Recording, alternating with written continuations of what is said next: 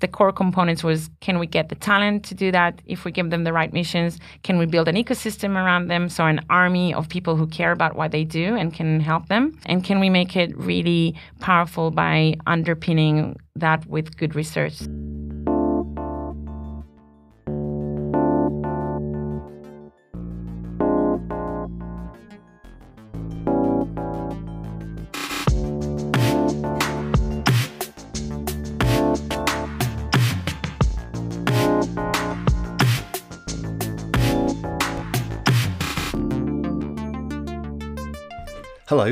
and welcome to On the Edge, a podcast about making unexpected connections everywhere and anywhere. My name is Roland Harwood, and in each episode, we speak with someone who's making sense of our increasingly connected world. In this conversation, I spoke with Ella Goldner. Ella is a co founder of Zinc, a fund that backs entrepreneurs to build new tech enabled and mission driven commercial ventures She's also the co founder of Alma Angels, a network that brings together new and existing angel investors who are committed to actively supporting female founders. In this conversation, we talked about how and why missions are the best way to foster entrepreneurship in response to social challenges. We explored what the Zinc Venture Builder model looks like and how it's different. And then we spent some time looking at the challenges of co founder relationships especially given that some people say that this is the number one cause of startup failure. And we also spoke about Zinc's latest mission all around the environment, which has just gone live. So I started out by asking her, what is a venture builder mission and who is it for? Enjoy!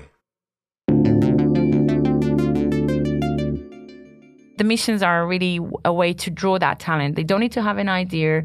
They don't need to have a company, but they need to have this frustration that they want to do more, either more impact or mm. take their impact and scale it on one hand. And then the other hand is that they have a real passion for entrepreneurship. So they believe that the most impact that they can have personally is by starting something new, is breaking from either the system they're in or, you know, the environment they're in and starting something by themselves mm. with others, but to kind of catalyze that change or, or build that new product. Yeah, no, I think that's an interesting way of framing it. And to just attract the best talent because our, our work defines us whether we like it or not. So we want to do work that's meaningful. Nobody wants to work for a company that is damaging the world. Yeah, and it's it's specific talent that fills this kind of itch. You know, you're frustrated, you know, you feel that you can do more and you also want to have your cake and eat it. That's the other thing is like yeah. I think you know, one of the things we were trying to solve for is that it felt like talent had to make a choice. Like, to your point, you have a boring job, but then you do something meaningful outside of your job. Or that you're doing a really meaningful work, but that means you're not making a lot of money. Um, you can't see that scale. It's not necessarily a sexy environment. And we're like, why can't you have your cake and eat it? Why can't you be working on the most pressing, important societal issues and do that by building a really successful business and being an environment that is about growth and scaling rather than, you know, transformation and reduction? So yeah. we really believe that there is a model out there that hasn't been yet invented when we started, but there was an opportunity to do that. That was kind of our thesis. Let's show that we can build something that will bring this talent in, attract this best talent. Mm. And then we had to prove whether they could build those companies and whether others would see them as attractive. So there were a lot of assumptions to be tested. But the first one was really, as to your point, can those missions really bring the best talent out of their comfort zones because they have this each, they have the frustration and they share that level of ambition. Mm. And I know you've now had over 200 people go through um, Zinc missions. Is that right? Yeah. There are people who generally don't know each other before the program so they meet through the pro- program. Is that correct? Correct yes exactly. So those so the way those missions are delivered because it's a really grand idea. Say the first one we ever ran was on women and girls mental health. Mm-hmm. so how do you how do you like take that and make it you know how do you build ventures around it? So the way we do that is we put a manifesto out. We say these are the areas that we think are are really needing innovation in, in that space. This is the problem and these are the opportunities to innovate. And then we call for people to apply. And we have um, kind of a 10 even 11 to 1 ratio of applications to people. We then offer a space. So there's there's kind of a, a pretty rigorous, I guess, process to interview uh, the applicants and get to a point where there is a court of people.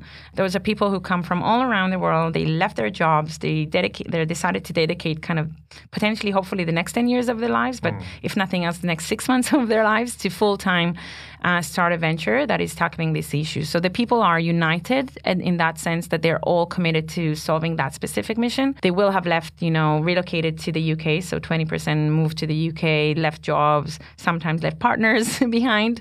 And they're now coming to meet a co founder. So that's kind of part of the proposition. And again, going back to those uh, different talent pools, some will you know, be tech people or products. Some will be researchers. Some will know how to scale or commercialize things.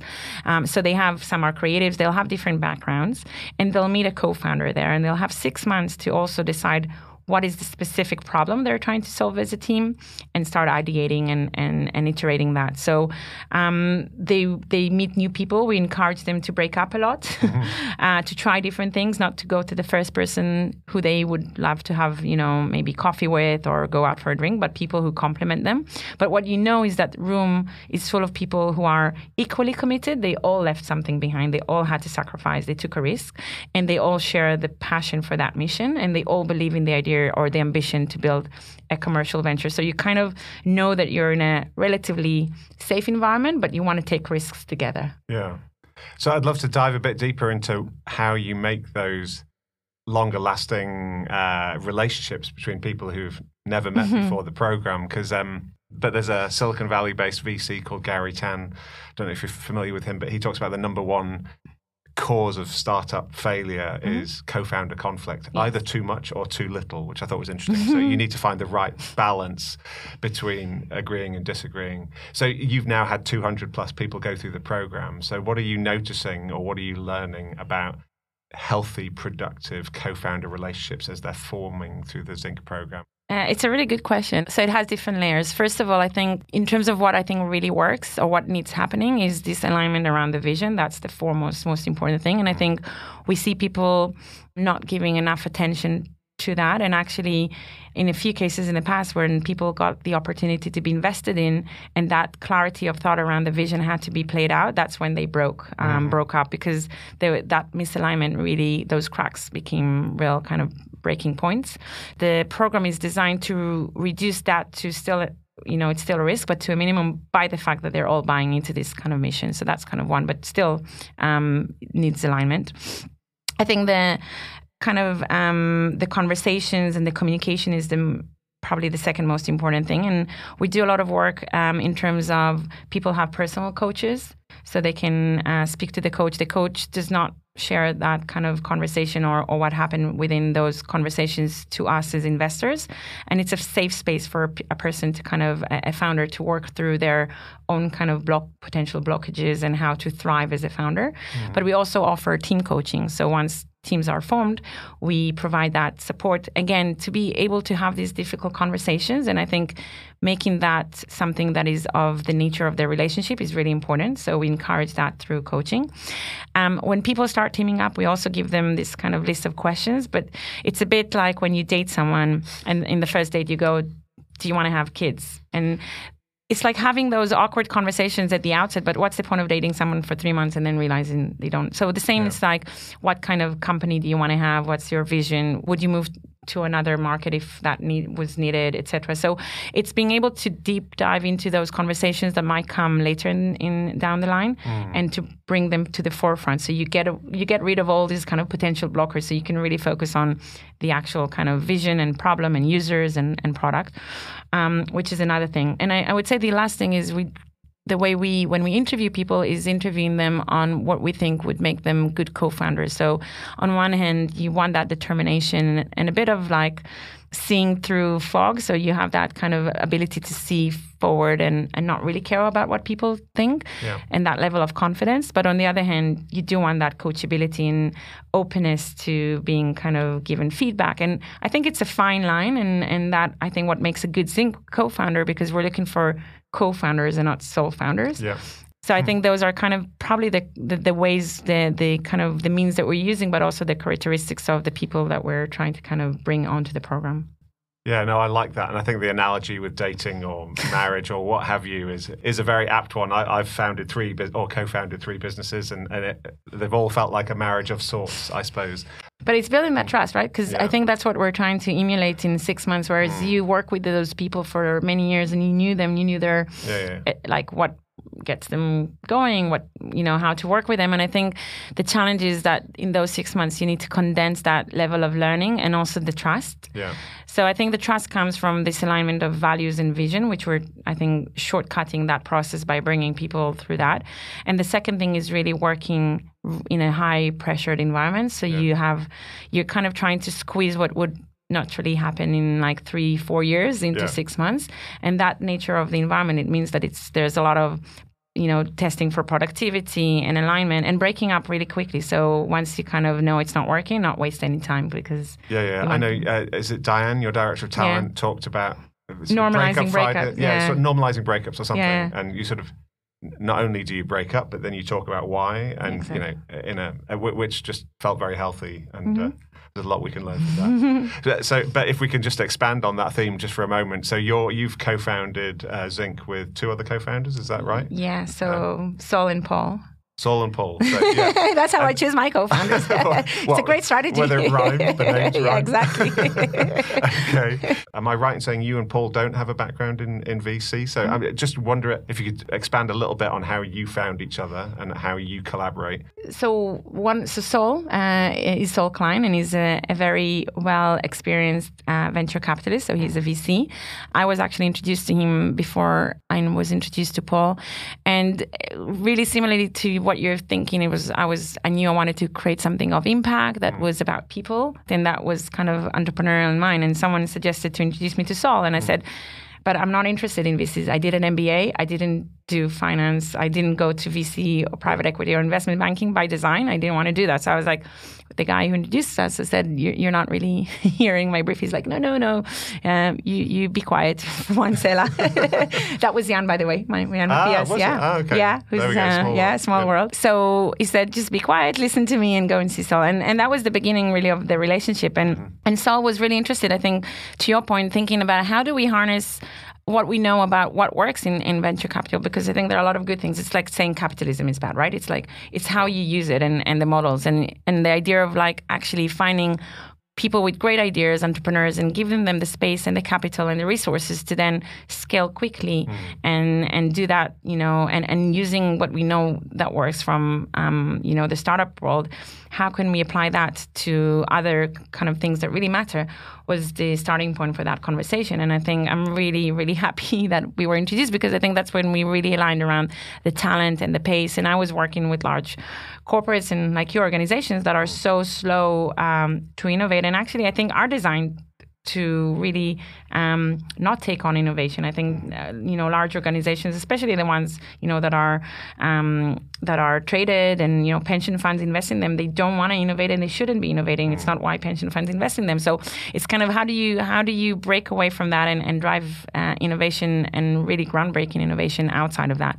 And then Saul and Paul, so Paul is Paul Kirby, who is my other co-founder. Paul and I are working full time on the business and Paul spent time um, leading KP, KPMG's kind of global um, public service um, practice and also took some time out to work in the government as the head of the policy unit. So he's seen public sector said, I try to fix it from within, from outside. It doesn't work.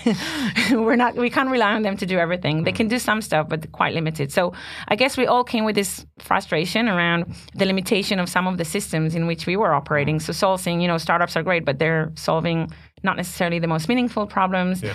Paul saw public service is great, but you know, really slow and change is is not like innovation is not going to come from that. And I saw corporates that have the reach and the ability to impact, but actually are really slow to do that and and and rejecting innovation. And so we were all kind of frustrated from our own experiences, and we said, can we create a new model that is taking the best of those worlds, mm. as well as the best of VC, the best of research, and and how do we bring the talent around it? So I guess the core components was, can we get the talent to do that? That if we give them the right missions, can we build an ecosystem around them? So, an army of people who care about what they do and can help them? And can we make it really powerful by underpinning that with good research? So, everything we do needs to have evidence to it, needs to be not only engaging, but actually effective. We know that what we're doing is going to be mm. solving those problems. So, those were kind of the ingredients.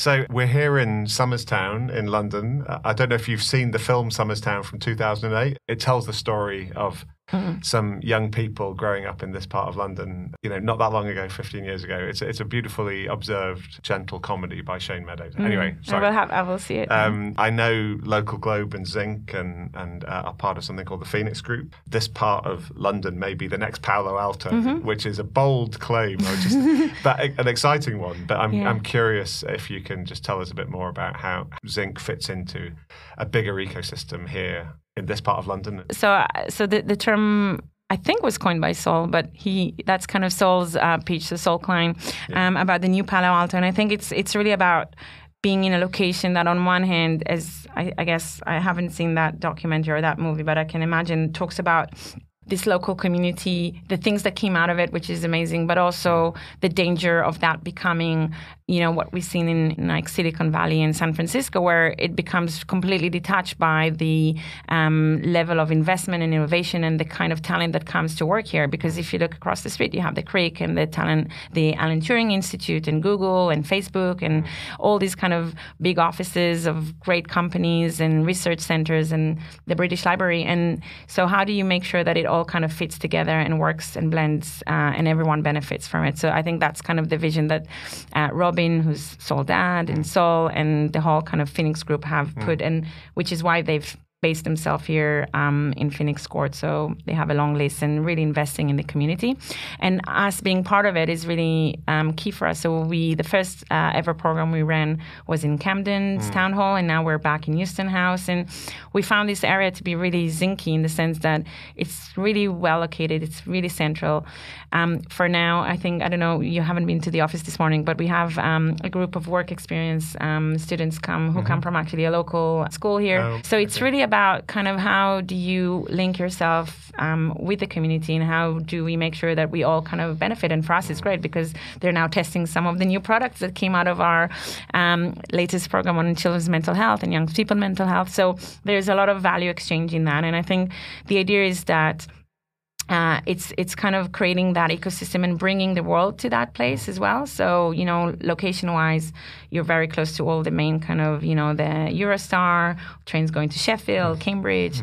Mm. Um, so it, we do like the idea of being physically uh, located here. And for Zinc specifically, we do a lot of offline events. We want people to be coming in and engaging and getting involved in, in that kind of physical space because eventually what we're trying to do is bring people who care about our missions mm. from across the ecosystem. So whether those are investors or researchers, people working in policy, creatives, um, people working in NGOs. And so that physical ability to interact around the mission, the thing you care about, but really meeting people face to face. I think even in a post-COVID world is just unparalleled. So we're definitely doubling down on on that physicality and offline. Yeah. And I think this is um, area, this area in London is you know it's super centrally located. It is really diverse, um, and so I think um, it's probably one of yeah the best yeah. locations to do that. Yeah. No, I um many years ago, I was seconded to the Mayor of London's office for a, sh- a, period of time, and the master plans were being drawn up for this area, mm. which at the time, I don't know if this is still true, it was the biggest sort of economic regeneration plan mm-hmm. in Britain since oh. World War II. Wow. Um, and it's this whole kind of triangle from King's Cross and Euston, and, and I guess it's, yeah, Somers Town and, and beyond and now you know this is 15 years ago or more mm-hmm. but um, it's it's exciting to see that coming to fruition but but also uh, this neighborhood has a, a, strong history and legacy and the communities who have lived here um, you know as told beautifully in that film which i, I do recommend yeah. everyone checks out because it just tells that story very beautifully so i'd love to come on to um, the latest zinc mission which is all around uh, the environment or maybe you could tell us a bit more about what you're trying to do and in particular you're focusing on kind of b2b businesses aren't you so could you tell tell us a bit more about the um, the the mission and why why you've chosen this one? This yeah, time? sure. So the next program uh, or the next mission is on the environment, and we've waited for some time before we did it, and I think we wanted to get it right. We wanted. Mm.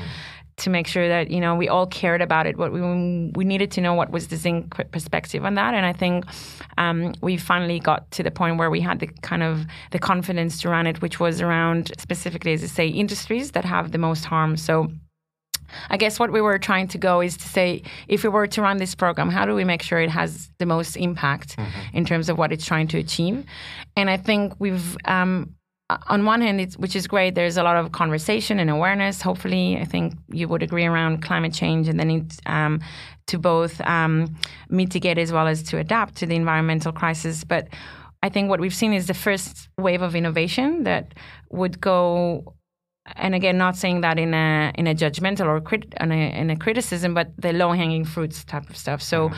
where where where were the opportunities to engage, which felt um, you know tapping into maybe consumer and users uh, potential kind of appetite, things like that. And I think what we've wanted to do is to try and go a bit deeper, a bit harder. Mm-hmm. We like to take um, some of our values is like how do you how do you how do you go for the harder to solve problems? And I think within the environment kind of space, we thought actually B two B, looking at how do we help those industries that have either the most they do most harm or have the most um, potential to make an impact, how do we service them? How do we help them? Because mm. uh, once you once you start building solutions for them, then your impact and your reach is, is massive. Um, so we've decided to double down on that. I, and again, the idea I think is to find people that either have an industry knowledge, and then as always, we also look for the people who can help kind of solve those problems. So people have more kind of commercial uh, skills or uh, product and tech skills. Mm. So those are the two kind of um, groups of people we're looking at, and people who un- who understand as well as uh, how to work in a B two B environment, which is quite different. But we've seen examples. So we posted a blog post, which was an interview with Michelle You. She's a, the founder of Supercritical, which is um, mm. actually one of the portfolio companies here. And her background is she did product for Songkick. And throughout her kind of professional career, she was a very much kind of a D, B2C, D2C product person. But I think she had her moment of calling. I think it was also after she, uh, she became a mom and she realized that, you know, she wants to use her skills and network and experience for something more meaningful. And her analysis was actually I need to work with um, B2B clients. So she developed a B2B solution mm. called Supercritical, super interesting, uh, worth looking at. But I think those kind of going back to the point we made about talent, how do you mobilize talent? It's like people are willing to make that shift, going away from where their comfort zone is or their skills, and to build something different because of, of the mission, because of the impact that it's going to have. So she's an example of, you know, a, a, talented person came from product, but now not necessarily in a B2B space, but wanting to do that in the, B, the B2B space in order to gain that impact that she's looking to have in the world.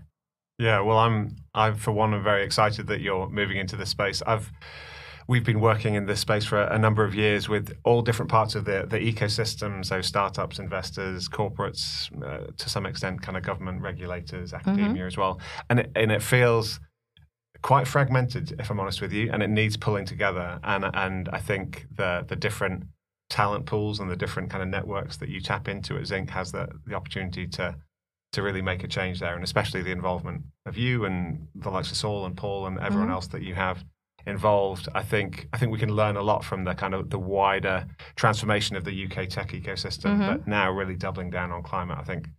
What um, would be your tip to us, having like worked in the space? And... I don't know what the solutions are, but I think there's a I think there's a scale up funding gap. So there's lots of seed capital for experimental kind of mm-hmm. projects, and there's lots of institutional capital. But I think there's a gap in the middle to mm-hmm. kind of mm-hmm uh, grow those kind of scalable kind of climate tech businesses in the middle. I think part of it is a mindset shift or a narrative shift. It's from being, you know, the number one problem on the planet to also mm-hmm. being the number one opportunity for innovation and entrepreneurship.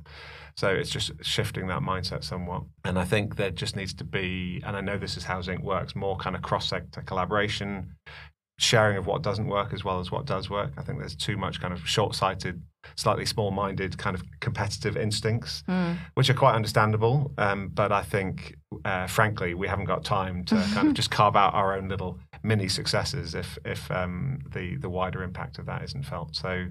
I think those are some of the challenges, and I think Zinc can be you know, an active mm-hmm. part of that solution. I don't know if do you agree with that assessment? Yeah, no, I mean, yeah, absolutely and I think interesting you talk about the kind of the um, collaboration. I and I think that mission-led approach, that kind of higher cause, is something that had worked in the past in the other missions we had, where people are kind of keen to get involved, even if it's you know you know their later stage companies or entrepreneurs who want to kind of help build the next in line, or it's people who work within those hmm. systems mm. we're trying to disrupt because they are equally frustrated, might not be able to take the time out or want to take the risk, or maybe not be just mm. not good entrepreneurs. They don't think they will be, but they're willing to support. And I think so. I think you're right. I think the ability to give them a reason to do that in a collaborative way.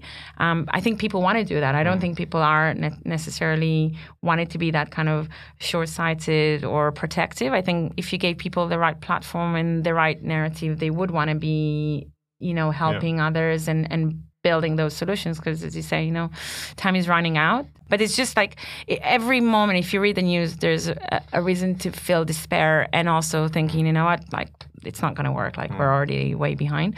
So I think it's just how do you get how do you turn that around and again remind people of the opportunities, mm. remind people. And I think COVID is just a really good example. One of mm. my mentors um, is Kate Bingham, and she led the task force for the vaccination, and ah, um, she's an amazing person, mm. really super inspirational. And there was a, a documentary, and basically it's talking about how she put together the team and you know how mm. things happened and and really I think the ability to when people come together around this sense of criticality and the need to kind of cut through everything in order to achieve something in a very timely way showed and proved the fact that ev- like you can get through hmm. everything mm. and red tape and mm. stakeholders and all of these things and even like cross kind of countries collaboration and she finishes the uh, the documentary by saying imagine if that was applied to climate uh, yeah, yeah. the environment. And you're like, oh, uh, can you do that? but she went back to her day job as a VC, which she's very good at. But but I think that idea, and I think that's the frustration with what we're doing now, is it's a bit like people don't necessarily feel that sense of urgency on a day to day basis. Whereas with COVID, it felt like a, a, shock. And this is not a shock because it's kind of rising on like very fragmented micro, you know, temperature. Yeah, yeah. So, like, like the, ch- the frog. The frog, exactly. In, in, which someone told me they actually jump, which I, have never checked. I need to check. Maybe I'll try it at home. Don't bother. Yeah, yeah, exactly. exactly. but but I think that's lack lack of urgency yeah. and lack of sense of actually it's worth putting your time and effort into it because you can solve it. I think that's the thing we need to probably mm. overcome. But I totally agree with. Well, uh, yeah, no, that's fascinating, and I think yeah, COVID was in many ways not to diminish how serious that was, but a sort of dry run for the way that we need to work to tackle the climate emergency. Uh, so yeah, that's really. How do we create that yeah. sense of, same sense of urg- urgency, mm. right? Because that's the thing that really drove behavior. Yeah, I, I don't. I, if I, I wish I knew. I exactly. wish I knew because it's you know it's the I would say unarguably the number one problem on the planet, but also the number one opportunity. I don't know if you know yeah. Kara Swisher talks about the world's first trillionaire will be the person who tackles the climate crisis meaningfully, and whether you believe the world should have trillionaires or or not, that's a different debate. and it's just a huge opportunity. And I really liked your point around people want to help people. You know, I think we're an altruistic species. If you create opportunities for people to get involved, yes. even if it's just making an introduction or making an investment or sharing some knowledge, whatever it might be, you know, we all have different things we can bring to this. So, um, absolutely. So it ought to be possible. It's certainly needed. So, um, yeah, I'm excited and uh, to be working with you and, mm. and that you're you're focusing on this. So, um, so yeah, great. Just wanted to. Uh, I guess it links to that sharing knowledge piece, which I think is very relevant to everything we've talked about, and especially the kind of climate challenge. But we first met, you were involved in something called OpenCo a long time ago, and I think I was first connected to you by a wonderful woman called Carmen, mm. um, and getting involved in that. And I wonder if we could just finish with um, you just tell us a little bit about that and what you learned from that experience. Yeah, so I guess OpenCo, then rebranded NewCo, was born out of um, actually San Francisco, which was a way of getting behind the curtain or getting into the authentic stories behind behind brands. And um, my boss at the time, I was working in a media agency, came back and said, "Oh, Ella, this is an amazing thing." He tried to tell me what it was, and I couldn't get it. And it's like think open houses, but for companies. Like, oh, okay, I get it. so that was our pitch basically. Um, open house being where you can check out fancy architecture, exactly buildings. So it was the same idea around how do you get like to, to meet the leaders of those companies mm. and get a, uh, even like a tour of the building, but yeah. seeing like employees and stuff. So that was the starting point. And I think a few things that I've learned from that is, hey, people are really curious to to understand the stories behind things. And yeah. I think going back to this idea of storytelling also yeah. about climate, you know, there's nothing like narratives. We are human species. We we we mobi- we're mobilized through narratives. So yeah. the importance of storytelling, I think, is one. Second thing, that was like a passion project for me that I did while I was working in the agency. And I think as a you know just thinking about people and, and what you do with your life, even if even if you are in a situation where you're in a maybe a boring job or you know there is a reason why you're in a certain maybe frustrating environment and you're locked into a situation. It could be for financial reasons whatever. There is a way of doing things that are um, bringing you that kind of motivation and joy through passion projects. And i've built an amazing network. I met some of my best friends through that. I met you mm. who now in, in like you know you introduced me to ellie who's now working. So i think all those things like and when you do things you're passionate about it brings the best out of you. Yeah. so that would be the second thing i would say that is important. And for me that was also my entry point into the kind of tech startup innovation um, kind of scene in London because um, I came here, I'm Israeli, yeah. as you can tell. And then I did an MBA and, and, and I felt like I was really missing that part mm. of me. And I grew up in a with a mother who's an entrepreneur and I had mm. a lot of kind of exposure to that in Israel, but not here. And it was like a really good way mm. to tap into that and reminded of, you know, actually that pace of change and how mm. people build on one another and that willingness to share and be mm. helpful. And I think the ecosystem had really evolved. So this was, you know, probably now yeah. you know 10 years ago maybe 8 years ago but i think now as the ecosystem is maturing you start seeing that kind of wave of successful entrepreneurs wanting to give back and mm. it's really growing and shaping and forming which is i think mm. exciting I don't know Israel very well, but I did spend a summer on a kibbutz when I was 19, which was a very profound, had a profound impact on me at the time. And I'm just kind of curious how maybe growing up in Israel and, and some of your kind of background there has, uh, you know, how is that, how is the startup ecosystem there different to the one over here? And, and how has that informed you as a person and the work that you do? So, I mean, my mom is an entrepreneur. So I think just seeing it at home mm. and that culture is yeah. really helping. And that kind of kept being there in the background yeah, yeah, until yeah. I started seeing because it was like, am I one or not? So that's kind of helpful. And then I think just this nature of risk taking is there because it's like a, a very um, obvious career choice, if you mm. wish, to, to, to, be an entrepreneur. It's not something I remember. It's like you know, I'm an engineer by training. I moved to the UK, and like being an engineer was not like a cool thing, and being an entrepreneur was not. And I'm thinking, where did I go wrong? So I did an MBA, obviously, but you know, just to fix that. But but it was really interesting because I come from a culture where both of them are like great career choices, yeah. and here it wasn't. And I think it's changing. So, and by the way, with OpenCo, we did a mm. junior OpenCo version, which was all about getting children into STEM, and mm. and I mm. think that kind of mind shift is happening, and being kind of in tech and STEM and science is becoming more and more kind of a cool thing to do, whereas yeah, yeah. in Israel, like that's the coolest. And then also entrepreneurship, the more successful entrepreneurs you have, to look up to, to see, you know, to know, mm. then I think um, the easier it, it is to imagine. And, and you're really now speaking to those who are now doing, you know, their A levels. They are going to be the next generation of that. Mm. So I think that's the second thing. And then I think it was interesting when we were thinking about the strategy for Zinc and, you know, other venture builders. Mm. So we very much, with their support and huge respect, follow EF's story, so Entrepreneur First. And yeah I think you know what Matt and Alice built is, phenomenal, and Matt has been really like they've been really helpful with mm. sharing by the way, going back to sharing knowledge and mm. um, supporting us. And I think they've went with their model, which is going to a lot of other markets and building there. Uh, whereas for us, actually, because of the ecosystem mm-hmm. and the locality, physicality, the deeper kind of relationships with universities, with NGOs, with investors, we've decided to double down mm-hmm. on the UK. And, and I remember at the time when we were sitting, Paul and I were sitting in New York, we went to see, oh, can we take Zinc elsewhere?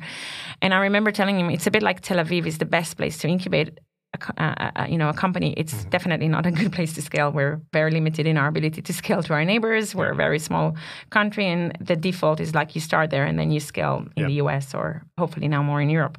And and in a way, that's what I think we're trying to achieve with Zinc. We want to be the best place in the world mm. for anyone who want to experiment the ways to impact hmm. at scale. So we're the destination. So wherever you are in the world, you come here, you do that, and then you can take it elsewhere if needed. Hmm. But we want to be the place of choice for if you're really talented and ambitious. Thank you, Ella. I really liked what she said at the end about being the best place in the world to experiment and have impact at scale, and that climate change could be well suited to an industry led vaccine task force equivalent, and how place matters, and the idea that Somers Town could be the next Palo Alto. So please do check out the links to Zinc and Ella in the episode description. This podcast was brought to you by Liminal, a collective intelligence community focused on scaling climate tech ventures and building climate action ecosystems. I'd like to thank all of our community members, clients, partners, and patrons. If you'd like to find out a bit more about Liminal, please check out www.weareliminal.co. Lastly, can I ask you to like and subscribe to this podcast or perhaps share it with others who might like it as well? Until next time, please keep on connecting people and ideas. If you do, you never know what might happen. Thank you and goodbye.